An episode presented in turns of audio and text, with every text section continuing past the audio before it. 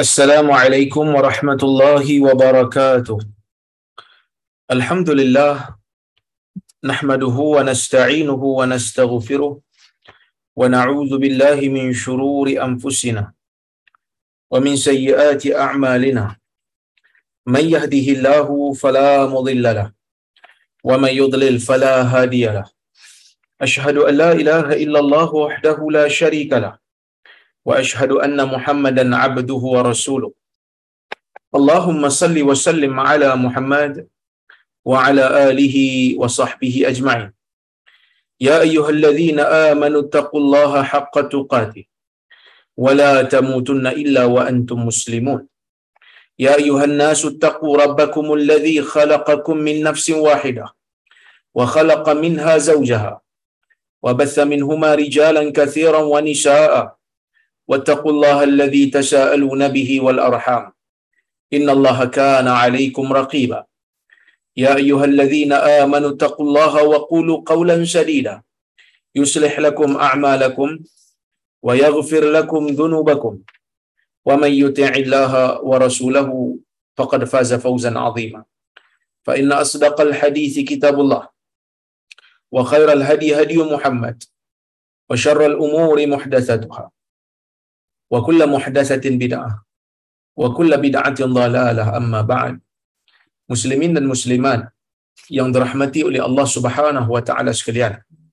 Alhamdulillah pada malam ini kita dapat berhimpun bersama-sama sekali lagi untuk kita sambung perbincangan kita mengambil faedah daripada kitab yang ditulis oleh seorang tokoh yang besar iaitulah Al-Imam An-Nawawi rahimahullahu taala.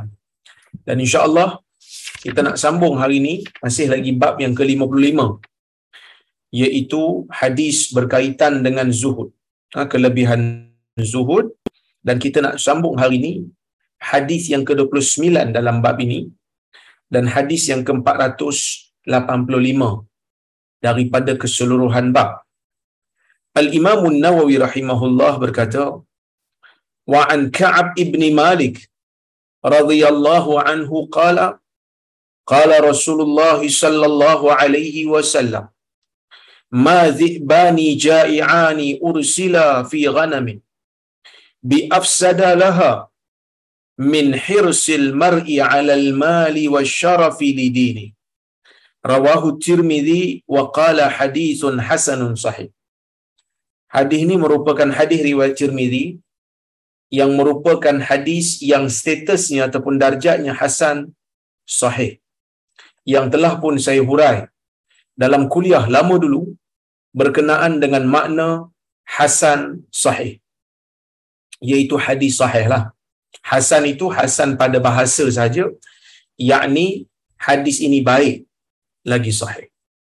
Hadirin mukminin yang dirahmati oleh Allah Subhanahu wa taala sekalian.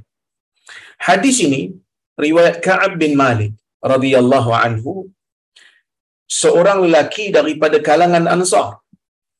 Ka'ab bin Malik merupakan orang Ansar yang terlibat dalam peperangan, eh, sorry, yang terlibat dalam perjanjian Aqabah. Tapi dia tak terlibat dalam peperangan Badar. Kalau tuan-tuan tengok dalam sejarah perang Uhud, perang Uhud ni Nabi sallallahu alaihi wasallam pada peringkat awal tak mau keluar ke Uhud. Hanya ingin berkubu di Madinah. Itu pada peringkat awal lah. Tapi bila Nabi sallallahu alaihi wasallam bertanya kepada para sahabat yang berada di Madinah pada ketika itu, kebanyakan daripada mereka memberi cadangan kepada Nabi sallallahu alaihi wasallam agar Nabi sallallahu alaihi wasallam keluar bertempur dengan orang-orang musyrikin Quraisy di medan Uhud. Kerana Nabi dapat tahu yang orang Uhud ni tak puas hati. Orang Uhud pula, orang musyrikin ni tak puas hati. Bila mereka itu telah kalah di dalam peperangan Badar, ia merupakan satu aib bagi orang musyrikin kerana tewas di tangan Nabi dan para sahabat yang merupakan orang yang mereka dulu seksa orang yang mereka dulu hina. Jadi mereka tak puas hati. Ha, mereka nak repeat. Mereka nak tebus balik kekalahan mereka di dalam peperangan Uhud setahun sebulan setelah daripada berlalunya peperangan Badar. Dan dalam peperangan Badar ni tuan-tuan, kita semua tahu tak ramai di kalangan para sahabat yang terlibat. Tak ramai. Kenapa tak ramai? Kerana pada peringkat awal peperangan ini berlaku, Nabi sallallahu alaihi wasallam bukan lagi perang pun. Nabi hanya memberi cadangan kepada orang-orang Islam pada ketika itu sesiapa yang ingin untuk mengambil semula harta eh, mengambil ha-, semula harta mereka yang telah dirampas oleh orang Quraisy sewaktu mereka meninggalkan kota Mekah. Jadi Nabi SAW mendengar cerita yang Abu Sufyan membawa kekayaan perniagaan daripada Syam nak kembali ke Mekah yang mana Abu Sufyan terpaksa melalui kawasan yang berhampiran dengan Madinah pada ketika itu. Maka Nabi tak paksa orang untuk keluar berperang. Hanya sekadar nak ambush saja. Hanya sekadar nak ambush, nak buat satu serangan hendak kepada satu rombongan yang bukan tentera. Dia bukan tentera pun. Rombongan perniagaan saja. Maka 300 lebih lah daripada kalangan sahabat ni yang berminat untuk menghadiri uh, serangan tersebut. Tetapi takdir Allah Azza wa Jal. Allah Ta'ala menjadikan berlakunya peperangan tanpa persediaan daripada orang Islam. Asalnya nak pergi ambush je. Tapi akhirnya terpaksa ber, berperang. Bila peperangan berlaku, Allah Subhanahu wa taala membantu orang Islam dengan menurunkan malaikat bersama-sama berperang dengan orang Islam. Maka akhirnya kemenangan itu dapat pada orang Islam. Jadi tak puas hatilah orang Quraisy, malu. Jadi bila malu, mereka tebus tu. Nak tuntut bela lah. Pada peperangan Uhud, Nabi SAW pakai dah pakaian perang. Ya. Kenapa pakai? Walaupun asalnya Nabi SAW lebih bersetuju untuk berkampung di Madinah kerana kebanyakan sahabat yang tidak terlibat dalam peperangan Badar menggesa Nabi sallallahu alaihi wasallam supaya keluar ke, medan Uhud. Sebab apa? Sebab mereka tak terlibat dalam perang Badar.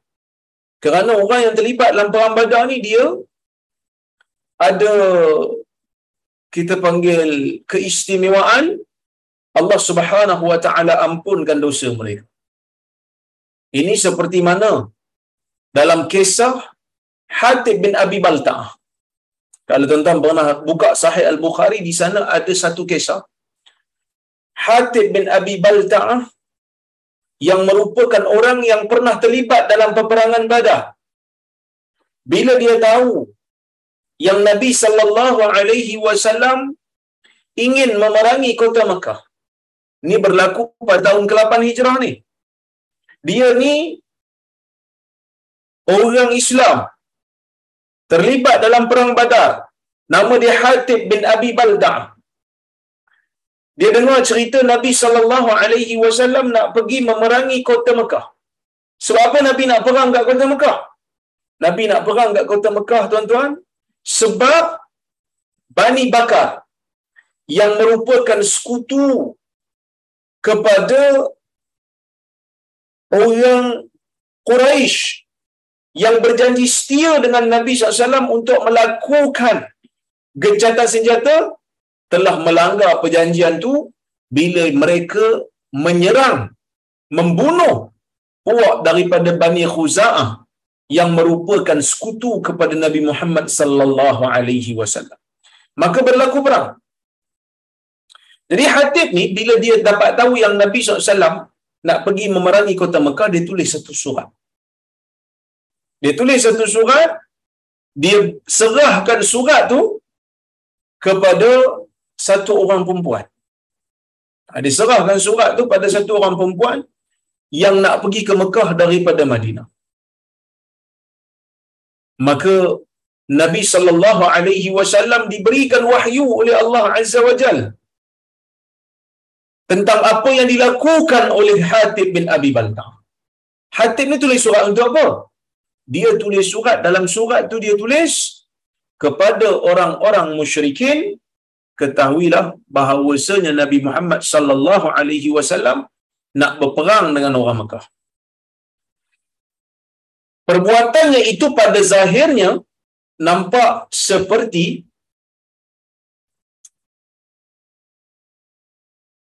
membocorkan rahsia. Nampak macam bocor rahsia lah. Kan? Tiba-tiba dia pergi bagi tahu. Kerana dalam peperangan ni Nabi sallallahu alaihi wasallam tidak akan bagi tahu destinasi asal melainkan Nabi akan bagi tahu secara macam orang kata apa indirect sahaja. Ha, bila dah sampai pada tempat tu ataupun berhampiran baru Nabi bagi tahu. Kecuali perang tabuk lah. Perang tabuk ni sebab dia jauh dan waktunya waktu berperang tu panas. Dia jauh dan terlalu panas, maka Nabi bagi tahu siap-siap. Kita nak pergi ke tabuk. Tempat lain Nabi tak bagi tahu siap-siap. Ini merupakan strategi lah untuk menjaga kerahsiaan. So Nabi SAW dapat wahyu yang Hatib bin Abi Balta'ah telah menulis surat kepada orang musyrikin. Maka Nabi pun mengarahkan Ali bin Abi Talib, Miqdad bin Al-Aswad dan seorang lagi untuk menaiki kuda mereka kejar perempuan tu. Sebelum dia sampai ke Mekah kejar pergi. Maka mereka pun pergi.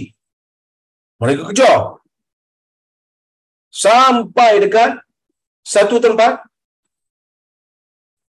mereka jumpa seorang perempuan sedang menaiki tunggangannya. Dia berada di dalam haudaj dia berada dalam rumah kecil di atas unta. Ali bin Abi Talib kata al-kitab. Yakni a'tini al-kitab tolong bagi saya surat.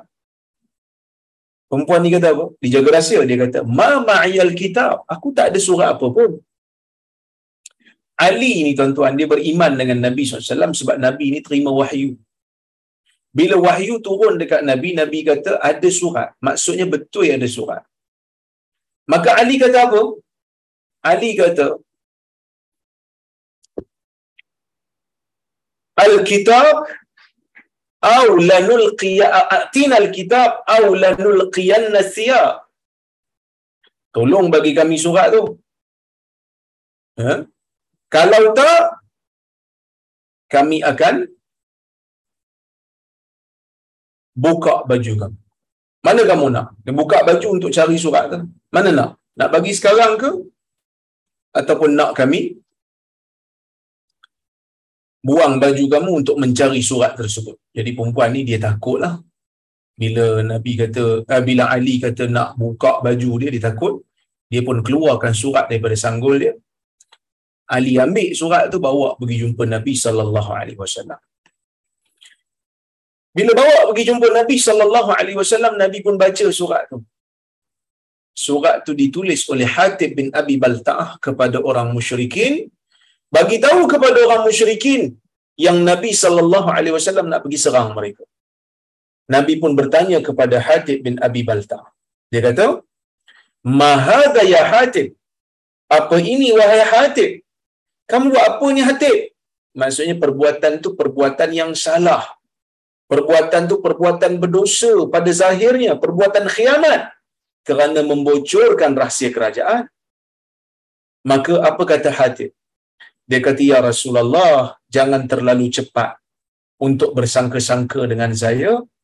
Sesungguhnya saya ini ya, merupakan orang Mekah yang tidak ada lagi keluarga di Mekah yang boleh menjaga. Tidak ada kerabat di Mekah yang boleh menjaga keluarga saya. Tak ada siapa kat Mekah tu yang boleh jaga keselamatan keluarga saya yang masih berada di Mekah. Jadi saya tulis ni dengan harapan supaya orang-orang yang berada di Mekah itu percaya kepada saya menganggap saya ni adalah tali barut mereka lalu mereka menjaga keluarga saya bagi pihak saya tapi saya buat ni bukan kerana saya kufur kepada agama. Bukan juga kerana saya murtad. Bukan kerana saya benci atau marahkan agama. Saya buat ni sekadar helah daripada saya untuk memberikan mereka kefahaman. Kononnya saya ni masih lagi pro kepada mereka. Adapun kamu wahai Rasulullah kamu tidak akan kalah. Ya? Kamu tidak akan kalah kerana apa? Kerana apa yang dijanjikan oleh Allah Subhanahu wa taala kepada kamu ini kamu tidak akan ditawan oleh sesiapa. Ha, kamu tidak akan dibunuh oleh sesiapa. Ha, jadi benda ni menjadi satu keimanan kepada Hatib bin Abi Balta'ah. Jadi dia rasa benda tu tak ada masalah.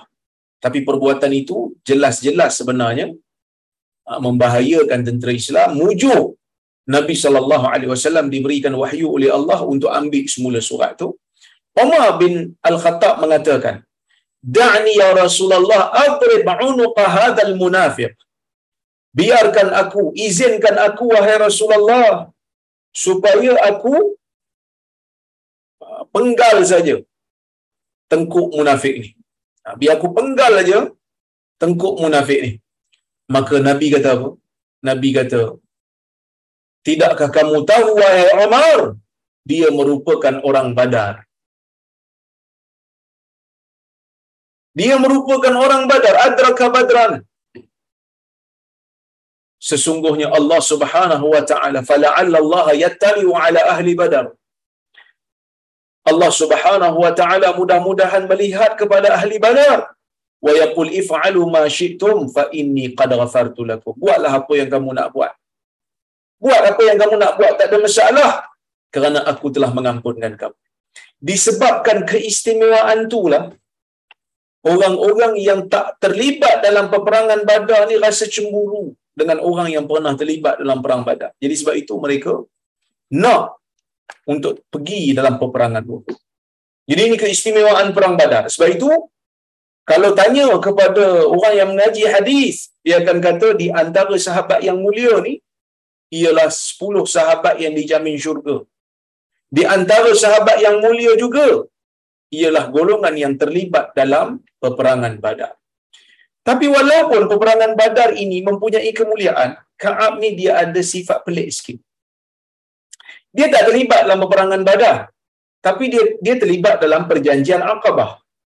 Ha, siapa yang pergi haji dia akan ha, kalau jalan kaki lah dekat Aziziyah tu kan? Kalau dia duduk dekat hotel Aziziyah dia nak pergi ke Mina dia akan jalan kaki betul-betul tepi sebelum di Jamrat tu ada satu masjid lama bangunan lama. Ha, itulah tempat berlakunya perjanjian Aqabah. Apa itu perjanjian Aqabah? Perjanjian Aqabah ini merupakan satu perjanjian yang mana Nabi sallallahu alaihi wasallam lakukan bersama dengan orang Ansar. Ketika kali pertama orang-orang Ansar mendengar ucapan Nabi SAW di Mina. Sewaktu Nabi berdakwah di Mina, orang-orang Ansar yang buat haji jahiliyah pada ketika itu terdengar ucapan Nabi. Oleh kerana mereka ni berjiran dengan Yahudi selalu dengar gertakan-gertakan Yahudi yang mana kononnya Nabi akhir zaman akan dibangkitkan daripada golongan Yahudi. Maka uh, orang-orang Ansar jadi takut. Dia kata kalau kita tak jumpa dengan uh, kalau kita tak ikut Nabi ni awal jumpa orang Yahudi orang Yahudi akan bersama dengan dia lanyak kita dulu jadi mereka pun uh, masuk Islam akhirnya buat perjanjian dengan Nabi SAW berjanji dengan Nabi wasallam ya berjanji dengan Nabi wasallam untuk mempertahankan Nabi. Ha, kalau Nabi sallallahu alaihi wasallam ditawan ataupun diserang ataupun apa saja maka mereka akan mempertahankan. Kaab terlibat dalam perjanjian. Dan Kaab ni walaupun orang badar itu istimewa tapi dia kata apa aku suka yang aku ni diberikan rezeki terlibat untuk melakukan perjanjian akabah dan kalau aku diberi pilihan untuk aku tukar, aku tak nak tukar. Kalau diberi pilihan untuk aku tukar, sama ada boleh pilih. Sama ada nak hadir perang badar ke ataupun nak hadir akabah, dia kata aku nak hadir perjanjian akabah. Ha, ini pilihan orang masing-masing lah. Ha, ini Ka'ab bin Malik radhiyallahu anhu yang merupakan penyair Nabi. Ha, penyair Nabi ni ada tiga orang. Ya, tuan-tuan. Penyair Nabi ni ada tiga orang yang terkenal. Yang pertama, Ka'ab bin Malik. Yang kita bincang sekarang lah. Yang kedua, Hassan bin Thabit. Yang ketiga, Abdullah bin Rawaha. Dan Ka'ab ni tuan-tuan, dia ada kisah yang masyhur yang kita dah baca tiga tahun lepas. Iaitu berkenaan dengan taubat dia. Ya, ha, yang yang ber, yang berkaitan dengan taubat dia bila mana dia tidak terlibat dalam peperangan Tabuk. Nabi pulaukan dia selama 50 hari dan akhirnya diberikan taubat. Dan Ka'ab ni ah, ketika hujung hayat dia buta lah. Mata dia tak nampak. Eh? Dia kata apa? Qala Rasulullah sallallahu alaihi wasallam. Rasulullah sallallahu alaihi wasallam bersabda, "Ma bani ja'ian." Ma tu tidak. Ha, ma ni boleh jadi apa pun boleh. Tidak pun boleh. Jadi dia kena ikut konteks lah. Ya? Kat sini konteks dia masuk tidak. Tidaklah. Ha. Tidaklah dua ekor serigala. Nabi sallallahu alaihi wasallam kat sini memberikan satu kita panggil apa? perumpamaan. Tidaklah orang yang uh, sorry, tidaklah serigala yang dihantar ke atas kambing itu lebih membinasakan kambing daripada kesungguhan seseorang untuk mendapatkan harta dan kemuliaan. Ya kesungguhan dia untuk mendapatkan harta dan kemuliaan yang membinasakan agamanya. Tuan-tuan dan puan dirahmati oleh Allah Subhanahu wa taala sekalian. Hadis ni yang pertama Nabi sallallahu alaihi wasallam menggunakan perumpamaan Nabi SAW gunakan perumpamaan supaya kita mudah faham. Ha, supaya kita senang nak faham apa dia yang Nabi sallallahu alaihi wasallam nak sampaikan. Ha, Nabi nak sampaikan apa ni? Nabi nak sampaikan satu benda yang penting. Ada waktu Nabi menggunakan bahasa yang langsung. Ada waktu Nabi menggunakan perumpamaan untuk lebih mudah faham. So di sini Nabi SAW menggunakan perumpamaan. Apa dia? Orang Arab ni dia bila buat perumpamaan dia akan gunakan perumpamaan yang ada di sekeliling dia lah.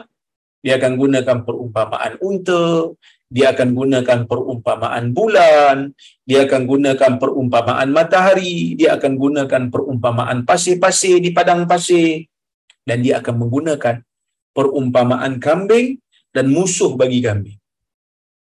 Ha, musuh bagi bagi kambing. Jadi sebab sebab itu yang dikenali oleh orang Arab. Jadi kalau guna perumpamaan tu dia lebih mudah tangkap sebab dia hidup dalam keadaan tu. Kalau orang Arab diberikan perumpamaan padi kan tak kena. Tapi sekarang kita tengok pun tuan-tuan, sebenarnya perumpamaan orang Melayu pun adalah perumpamaan yang ada di keliling kita. Kan? Umpamanya bila kita kata ibarat eh, jadilah uh, ibarat padi yang semakin berisi semakin tunduk. Nampak? Kita guna perumpamaan padi sebab kita memang dekat dengan padi. Kan? Kita jarang guna perumpamaan unta. Kita jarang menggunakan perumpamaan um, tamat ataupun kurma. Jarang. Kan? Kita banyak menggunakan perumpamaan yang ada keliling kita. Okey? Baik. Jadi Nabi menggunakan perumpamaan. Apa perumpamaannya? Nabi kata serigala ni merupakan musuh bagi bagi kambing. Sebab serigala ni kerja dia memburu kambing. Lah. Kan? Orang kalau bela kambing, dia takutlah serigala akan datang untuk menyerang kambing dia. So, musuh bagi kambing ialah serigala. Jadi kalau serigala datang, kambing jadi bahaya. Ha. Tambahan pula, kalau serigala itu serigala yang lapar. Kalau dia tak lapar, tak apa mungkin dia tak tangkap. Ni lapar punya serigala, ni bukan jalan-jalan punya serigala. Maka Nabi kata, serigala yang lapar, yang nampak kambing. Serigala yang lapar, yang nampak kambing. Apa jadi pada serigala tu?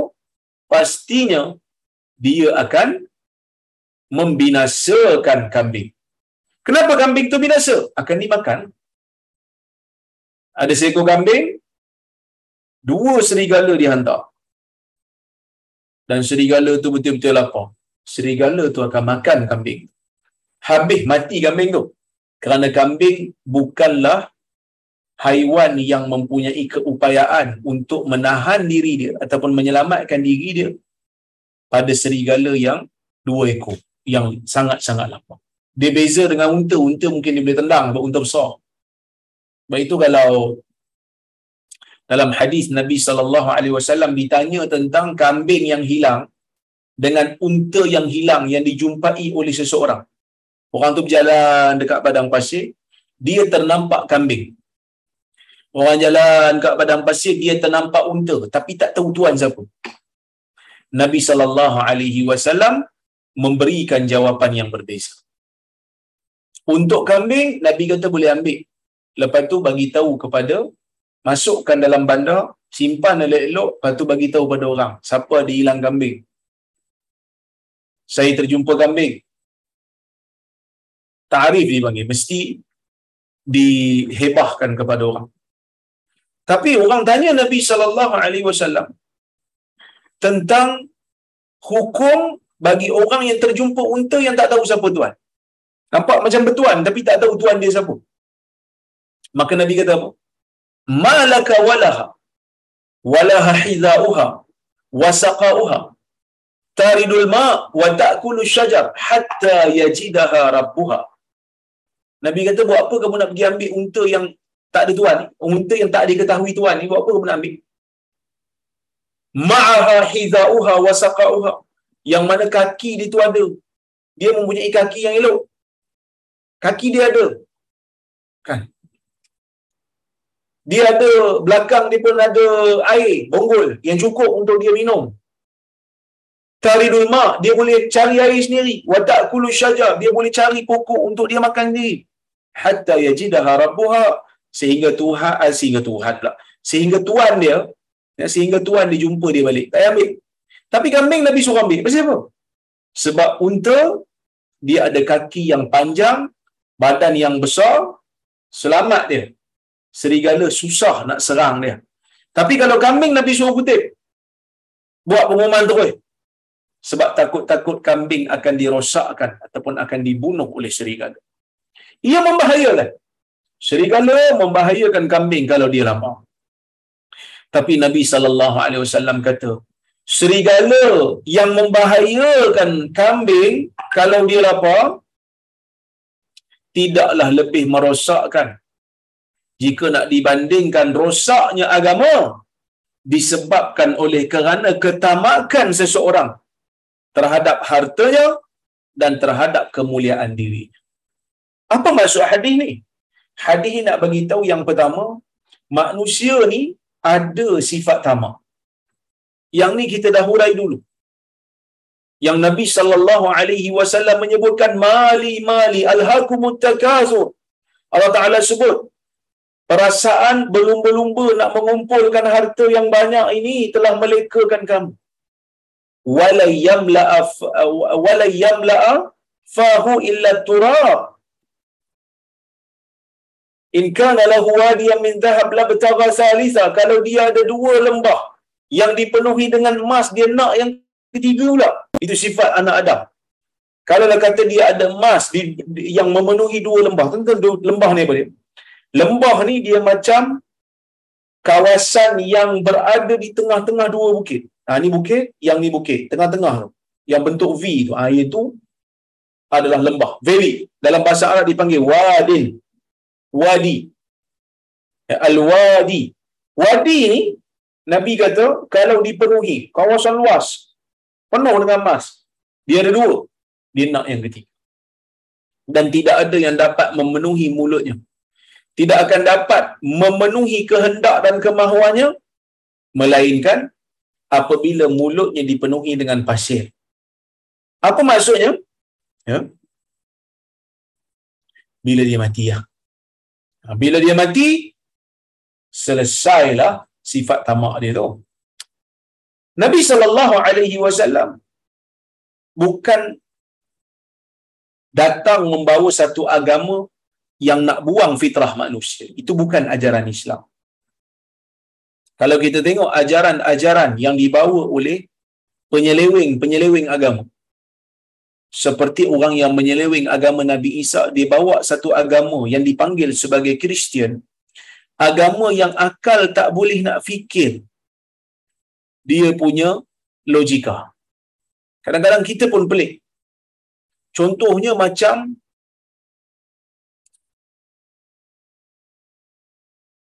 ajaran mereka yang mengatakan kita mesti sayang pada orang sehingga kan kalau baju kamu dicuri pun kamu bagi baju. Kalau pipi kamu ditampar sebelah, bagi lagi sebelah untuk ditampar juga. Oi. Nampak macam bagus sangatlah, sabar sangatlah, baik sangat. Tapi agama ni tak realistik. Tak mungkin orang masuk dalam rumah kita. Nak rompak barang kita. Nak curi barang kita. Dia masuk dalam bilik kita, dia curi ambil barang yang ada.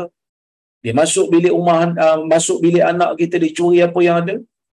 Kalau ikut yang tu, patutnya kita kena beritahu kat perompak. Minta maaf cik. Dekat bilik store pun ada juga saya punya barang. Pergilah ambil. Takkan kita nak cakap macam tu pun. Kan? Kita diam-diam sudah lah. Mana yang dia jumpa, dia ambil. Mana yang dia tak jumpa, diam-diam sudah lah.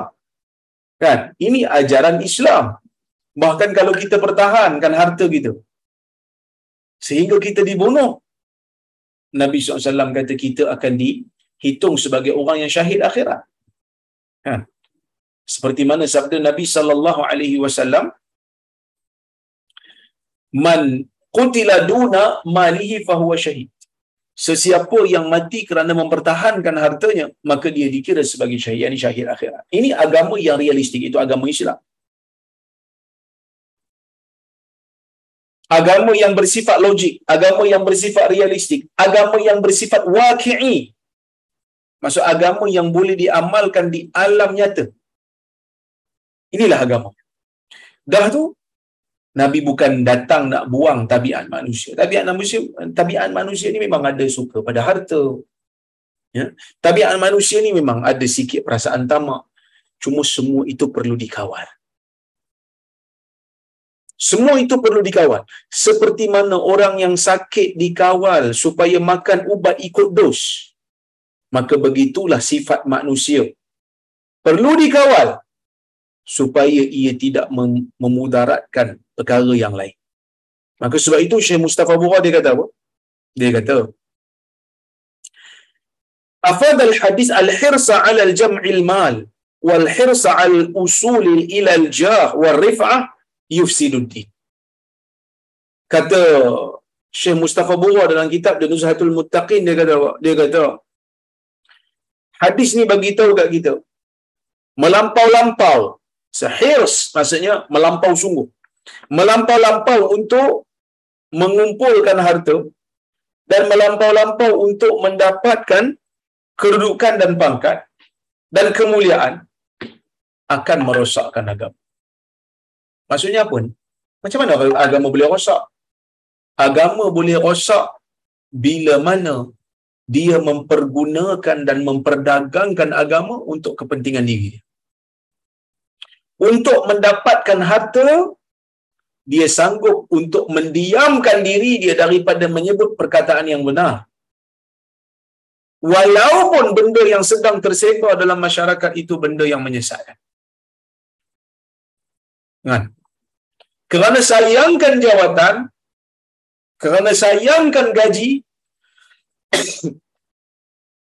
sebahagian daripada orang-orang agama mendiamkan diri apabila kesesatan itu disebarkan.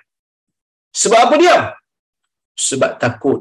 Karang kalau cakap karang tak kena dengan selera majikan, maka majikan akan memecat. Majikan akan buang jawatan. Ha, ini benda yang menakutkan. bagi mereka yang bekerja, bagi mereka yang bertugas, bukan untuk menyelamatkan agama. Sebaliknya untuk mengangkat diri sendiri. Umpama saya bagi contoh lagi satu. Kerana nakkan kemuliaan diri. Seseorang yang telah tersilap dalam pengajaran agamanya. Katalah dia mengajar agama, disebut satu benda, salah. Silap. Maka bila orang tegur, katalah benda tu dah viral. Apa yang dia bagi tahu tu dah viral dah. Hadis yang dia baca tu palsu dah. Fatwa yang dia bagi tu batal dah. Tiba-tiba orang bagi tahu kat dia, orang bagi teguran dekat dia. Dia tak nak tarik balik, dia diam je. Kan? Oh, dia tak nak tarik balik pun, dia diam. Terbukti memang dia salah. Bahkan ada sebahagian, tuan-tuan, ada sebahagian ahli agama ni, bila terbukti salah, bila orang tegur, oleh kerana dia tu ada channel YouTube dia sendiri, dia terus strike copyright pada orang yang tegur. Sebab kadang-kadang orang yang nak tegur ni, buat reaction ni, dia ambil keratan video orang tu untuk untuk buat komentar, untuk buat teguran. Orang tu tak boleh nak jawab, orang yang salah tu tak boleh nak jawab, dia strike copyright. Video orang yang bagi komentar tu terpaksa di remove oleh YouTube. Ini berlaku tuan-tuan. Manusia yang tak takut apabila menyebarkan kesalahan. Kenapa jadi macam ni? Berkemungkinan. Dia berdakwah untuk meningkatkan nama diri. Dia berdakwah untuk bagi tahu ke orang bahawasanya dia glamour. Sebab itu mana-mana manusia yang mula mengajar agama sepatutnya dia ajar diri dia, dia ingatkan diri dia. Aku mengajar ni bukan nak naikkan nama aku. Tetapi aku mengajar ni kerana aku nak naikkan nama Allah, syariat Allah, syiar Allah dan juga nama Nabi sallallahu alaihi wasallam. Jadi sebab itu kalau dia tersilap, dia tersalah bila-bila masa, anytime dia boleh tarik balik. No big deal. Kerana apa? Dia tak fikir pasal nama dia. Dia fikir pasal agama dia. Oleh kerana itulah kita melihat para ulama di zaman silam mereka menarik semula fatwa mereka yang tersilap. Seperti mana kata Al-Imam Syafi'i rahimahullah dalam suatu perkataan yang sangat-sangat masyhur. Dia kata apa? Iza wajadta qawli wa qad sahha 'inda ahli an-naql wa qad sahha al-hadith 'inda ahli an-naql bi khilaf ma qultu fa ana raji'un anhu fi hayati wa ba'da mamati. Atau kama qala Imam Syafi'i kata apabila kullu mas'alatin takallamtu fiha setiap masalah ha, setiap daripada masalah takallamtu fiha yang aku bercakap padanya aku memberikan pandangan aku padanya waqad sahha 'inda ahli naqal bi khilafi ma qult sedangkan di sisi ulama-ulama hadis sedangkan di sisi orang-orang yang memelihara kalam Nabi SAW ada satu hadis yang sahih bercanggah dengan apa yang aku telah sebutkan. Maka aku menarik semula pandanganku. Sama ada pada aku hidup ataupun pada aku mati. Ini pesanan Imam Syafi'i. Untuk apa ni? Untuk bagi tahu kat kita bahawa Imam Syafi'i apabila dia mengajar agama dia mengajar kita tentang ikhlas. Agama nombor satu nama dia nombor dua Sehingga kan Al-Imam Syafi'i kata, aku lebih suka kalau ada ilmu yang disebarkan nama aku tak ada di situ. Supaya orang tahu. Ilmu itu lebih bernilai daripada hanya sekadar menempikkan nama Al-Imam Syafi'i di situ. Itu pandangan Imam Syafi'i lah. Tapi kita sebagai orang yang menghormati ilmuan, mana-mana pandangan ilmuan kita sandarkanlah kepada pemiliknya. Tapi Imam Syafi'i oleh kerana keikhlasan dia mengajar agama. Kerana keikhlasan dia menyebarkan ilmu Allah maka dia kata kalau boleh biarlah orang tahu tentang ilmu lebih utama daripada tahu aku tak payah tahu aku pun tak apa subhanallah jadi tuan-tuan kita kena kawal perasaan tamak kita kena tawak kita kena kawal perasaan halogo ni seperti mana kita kawal diri ikut dos bila makan ubat kerana kalau lebih dia akan membinasakan. Ya? Baik. Jadi apa yang rosak? Agama akan jadi rosak. Ya. Hmm. Agama akan jadi rosak, agama akan jadi binasa. Pasal apa agama jadi binasa? Sebab kesesatan yang disebarkan. Hadis palsu yang disebarkan. Kekeliruan yang disebarkan. Dia tak nak tarik balik. Dia buat diam saja. Jadi orang bertambah keliru. Bila ada orang tegur, dia tak nak tarik balik. Maka orang kata mana satu betul ini? Yang ni betul ke yang ni betul? Maka dia merosakkan wajah agama. Kalau serigala yang lapor tadi, dia hanya merosakkan kambing. Dia tak rosakkan pegangan orang. Dia rosakkan harta orang dia. Yang mana harta ni boleh cari lagi. Tapi kalau merosakkan agama, ia lebih bahaya daripada rosaknya harta. Kerana rosak agama, rosak pegangan agama seseorang akan menyebabkan dia terpaksa untuk masuk ke dalam api neraka. Jadi sebab itu tuan-tuan dan puan rahmati Allah sekalian ni Nabi pesan kat kita. Ha, supaya kita ni berhati-hati jangan sampai merosakkan agama demi kerana nakkan harta, nakkan kedudukan. Bahkan kita dengar cerita kan bilion-bilion duit hilang. Duit rakyat hilang disebabkan oleh kerana ada orang yang kita lantik untuk menjaga urusan kita tidak amanah. Kenapa? Mungkin kerana mereka itu bersungguh-sungguh dalam nak mengumpulkan harta. Rosak negara. Negara rosak. Agama rosak.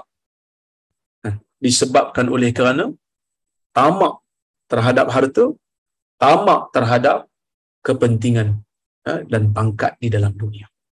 Ini benda yang kita kena hati-hati dan jaga. Lianna tafdila dunia ala al-akhirah zahirun fihi ma. Kerana Kenapa dia merosakkan agama?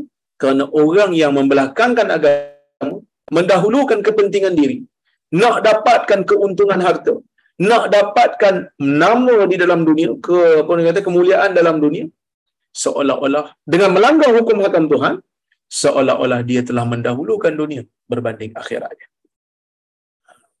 Tapi kalau harta itu didapati dengan cara yang halal, bukan dengan cara yang haram, tidak ada kita panggil apa? Tidak ada unsur rasuah padanya, tidak ada unsur khianat, tidak ada unsur pecah amanah. Kemuliaan itu pula datang secara benar, bukan kerana dia uh, menipu, bukan kerana dia Ah. kita panggil menyalahgunakan kuasa dan sebagainya maka itu tidaklah menjadi masalah. Okey. Hadis nombor 30 dan hadis nombor 486 wa an abdullah ibn mas'ud radhiyallahu anhu qala nama rasulullah sallallahu alaihi wasallam ala hasir. Faqama wa qad athara fi janbihi. قلنا يا رسول الله لو اتخذنا لك وطاء فقال ما لي وللدنيا ما أنا في الدنيا إلا كراكب استظل تحت شجرة ثم راح وتركها. رواه الترمذي وقال حديث حسن صحيح. hadis ini hadis hasan lagi yang bermaksud daripada Abdullah ibni Mas'ud radhiyallahu anhu katanya nama Rasulullah sallallahu alaihi wasallam satu hari kata Abdullah bin Mas'ud Nabi sallallahu alaihi wasallam ni tidur Ustaz, Nabi tidur Ustaz. Ya. Nabi tidur. Nabi lapar. Nabi menikah. Nabi ada syahwat. Bila saya sebut dalam kuliah saya di Penang dan kuliah tu dipotong. Ramai orang maki saya. Bila saya kata Nabi SAW ni ada waktu dia ternampak seorang perempuan fawaqa'an fi qalbihi syahwatun nisa terdetik dalam jiwa Nabi ni syahwat pada perempuan Nabi dapatkan isterinya bersama dengan isterinya Lalu Nabi keluar. Nabi mengatakan kepada para sahabat. Waktu tu Nabi keluar dan dah mandi lah. Nabi kata, perempuan ni pandang kita dengan gambaran syaitan. Belakangkan kita pun dengan gambaran syaitan. Siapa yang berlaku dalam jiwa dia macam tu, maka pergi dapatkan isteri.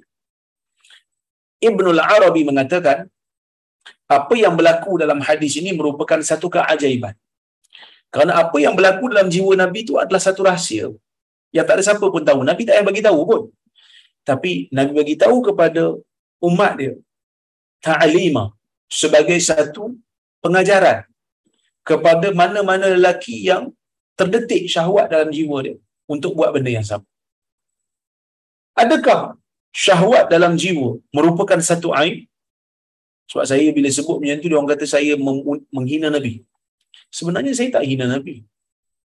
Kerana apa yang berlaku dalam jiwa Nabi SAW itu di luar kawalan. Di luar kawalan seorang manusia. Syahwat ternaik. Bila ternampak sesuatu yang merangsang dia. Dia tak bertindak pun.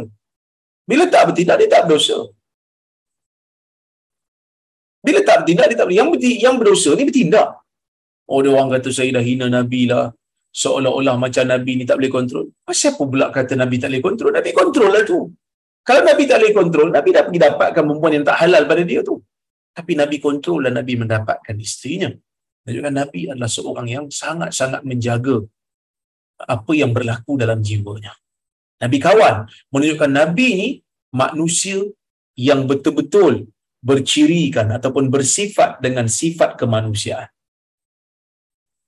Nabi tak keluar daripada ciri-ciri kemanusiaan tu. Nabi manusia, Nabi lelaki yang sempurna kelakiannya. Kan?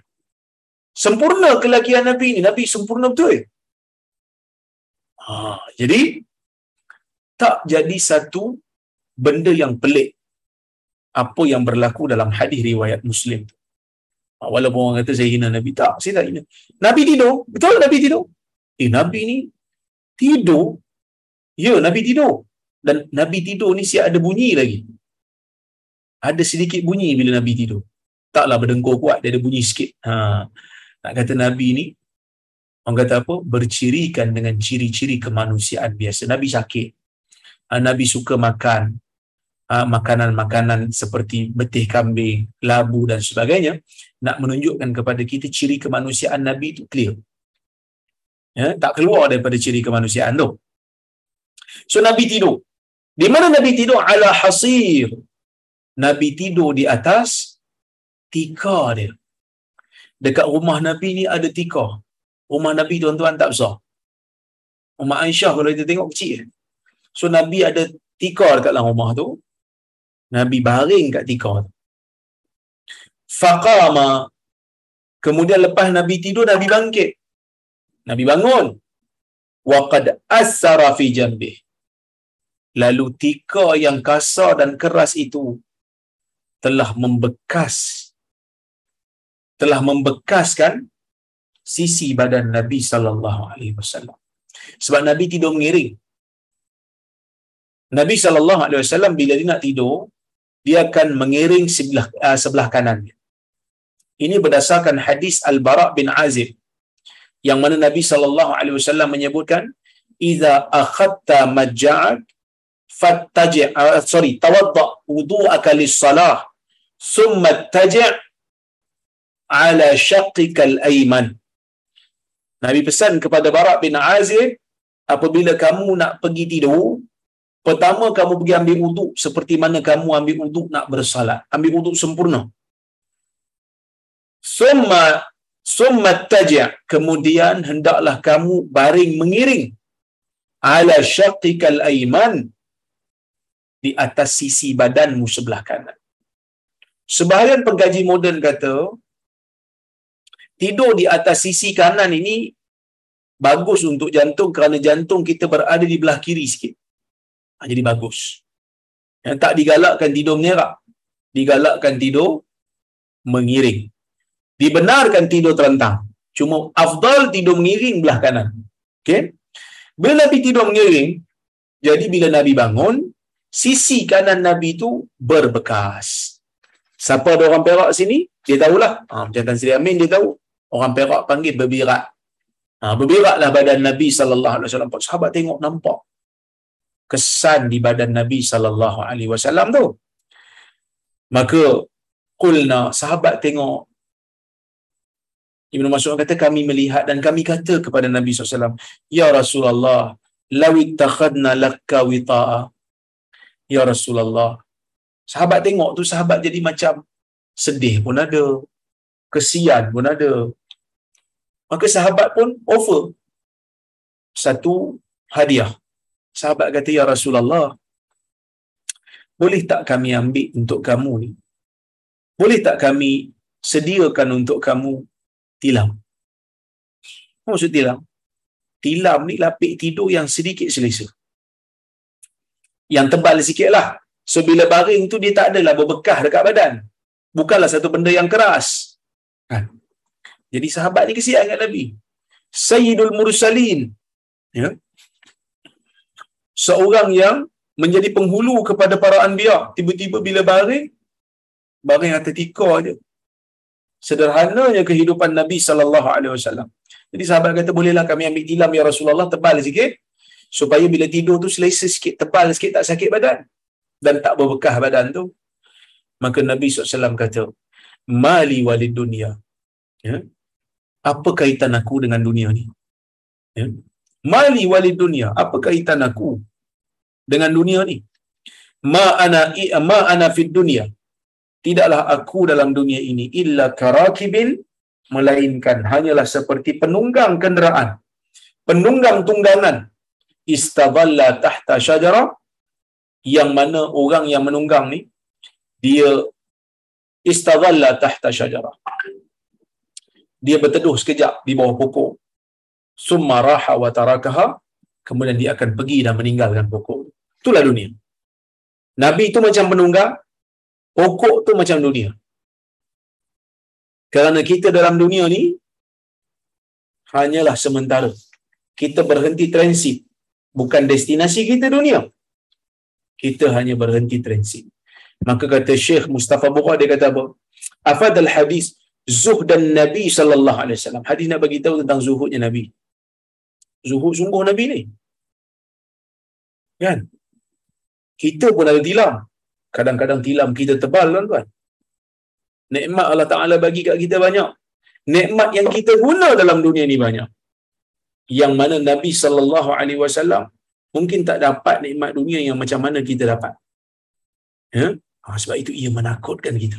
Sebab kita akan ditanya lebih banyak di akhirat nanti tentang nikmat yang Allah Ta'ala bagi kita. Kemudian kata Syekh lagi, Al-hayat dunia dara mamar wa ubur. Dia kata, kehidupan dunia ni merupakan daerah mamar, daerah untuk berlalu, wa ubur, daerah transit. Yaqta'u hasair ila daril akhirah. Yang mana pejalan merentasnya untuk pergi ke negeri akhirat. Dan yang seterusnya al-ihtimam bi'imaratil akhirah bil a'mali salih. Kan yang penting kita mengimarahkan akhirat kita dengan amal salih. Nikmat dunia ni kita ambil sekadar. Ada alhamdulillah, tak ada jangan terlalu kejar sangat. Ya? Al-isti'anah bil tashbih wa tamthil li tawdih al-gharad.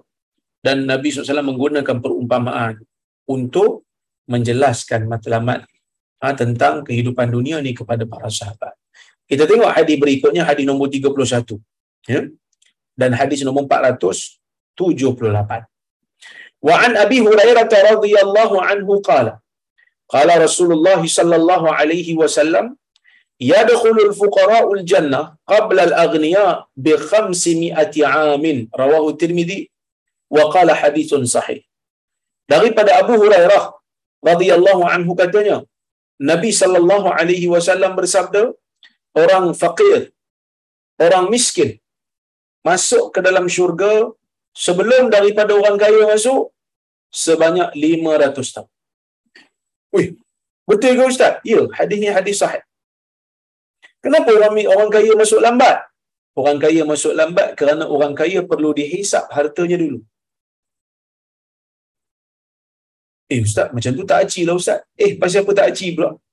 Dalam dunia kamu selesa. Kan? Dalam dunia ni kita selesa. Bukan saya bukan orang kaya. Ha, tapi mungkin orang yang terlalu kaya, jutawan, millionaire, billionaire, dia hidup selesa dalam dunia. Maka perlu ditanya, perlu dihisap lah dapat daripada mana, belanja dekat mana, guna dekat untuk apa, semua perlu ditanya. Jadi orang fakir oleh kerana dia tak ada apa, fakir ni kira tak ada apa, dia perlukan RM10, separuh daripada RM10 pun dia tak dapat. Ha, itu fakir. Kalau dia dapat lebih daripada RM5, dia dapat lebih daripada separuh tapi tak cukup itu miskin. Itu tafsiran majoriti ulama lah. Fakir ni lebih dahsyat daripada miskin. Maksudnya, fakir kalau dia memerlukan RM10 sehari, dia tak dapat separuh pun. Dia dapat RM3 atau RM4. Tapi miskin, dia perlu RM10. Dia dapat RM8. Tak cukup. Ha, itu miskin. Ha, Hanafi dia beza. Hanafi kata miskin lagi dahsyat daripada fakir. Lagi teruk daripada fakir. Tapi pendapat yang tepat, fakir lebih dahsyat daripada miskin. Maksud lebih lebih orang kata apa? Lebih tidak berharta daripada miskin. Orang fakir dia tak ada harta. Jadi tak perlulah untuk dia dihisap. Tapi adakah maksudnya semata-mata fakir terus masuk syurga? Tak. Fakir tu masuk syurga bukan kerana fakir dia. Fakir tu masuk syurga kerana amalan dia dan tidak ada perkara yang perlu dihisap banyak. Dan dia masuk dulu. Orang dia salah faham, dia ingat bila miskin, masuk syurga dulu. Tapi miskin yang taleh, miskin yang jahat, miskin yang tak beramal saleh, tetap tak masuk juga. Miskin, mencuri. Ha, mencuri dosa, mana pula dia masuk syurga dulu. Melingkuplah dia kalau dia tak tahu, uh, tak tahu bat. Kalau jenis um, banyak mencuri. Ini benda yang kita kena clear. Masuk ke dalam syurga tu bukan sebab miskin masuk dalam syurga tu sebab amal soleh. Kerana kebiasaannya golongan fakir, mereka tidak mempunyai harta yang cukup. Kebergantungan mereka kepada Allah Ta'ala itu tinggi. Kebergantungan harap mereka kepada Allah Ta'ala itu kuat. Ibadat mereka itu khusyuk. Kerana mereka susah. Mereka bergantung harap pada Tuhan. Doa mereka lebih serius. Doa mereka lebih ikhlas. Sebab itu Nabi SAW menyebutkan hal tunsaruna wa turzaquna illa bidu'afaikum. Adakah kamu menyangka kamu akan di uh, bantu dan diberi rezeki melainkan dengan orang miskin di kalangan kamu? Maksudnya Nabi sallallahu alaihi wasallam bagi tahu doa orang miskin ni penting. Usaha orang miskin ni bagus untuk kita hargai. Ya. Maka sebab itu dia kata hadis ini Hadis bagi tahu apa? Dia kata, "Fadlal fuqara ma'al 'amali salih 'ala al-aghniya ma'al isyan." Dia kata kelebihan fuqara yang mengamalkan amalan saleh lebih utama daripada orang kaya tapi melakukan maksiat. Tapi kalau orang miskin, jahat berbanding orang kaya yang saleh, orang kaya yang saleh itu lebih utama. Ha, ini kita kena timbang betul-betul. Al-fuqara yadkhuluna al-jannah qabla al-aghniya bi 500 'amin lihabsil aghniya tilkal muddah fil mawqif hatta yuhasabu anil mal min aina iktasabuhu wa aina wada'uhu wa anfaqu. Dia kata orang fakir ni masuk syurga dulu sebelum orang kaya kerana orang kaya akan dihisap. Waktu tu orang kaya akan dihisap hartanya. Di padang mahsyar sehingga mereka selesai. Daripada mana dapat harta tersebut? Di mana diletakkan? Di mana diinfakkan? Semua itu akan ditanya. Dan insyaallah dalam kuliah akan datang kita akan sambung lagi perbahasan berkenaan dengan kelebihan orang miskin yang masuk syurga dulu ni yang mana insya-Allah saya akan huraikan lebih terperinci nanti dalam kuliah yang akan datang. Wallahu taala a'lamu bissawab. Saya tengok soalan kalau kalau ada ataupun komentar ataupun kritikan kalau ada silap di mana-mana boleh bagi tahu lah.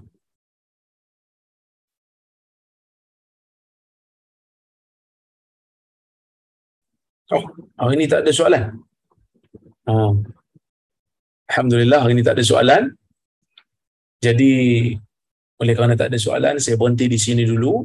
InsyaAllah jika ada kesempatan yang lain kita bertemu lagi, ya, kita uh, ucapkan terima kasih banyak kepada penganjur kuliah ini, iaitu Syekh Hamid, Johan, uh, Haji Hamid, Haji Shah, Tan Sri Azman, Datuk Rozhan, Ah, dan semua yang hadir pada malam ini saya ucapkan terima kasih banyak. Saya mohon maaf terkasar bahasa tersilap kata. Ah, kita jumpa pada hari Khamis nanti insya-Allah jika ada kesempatan dan waktu.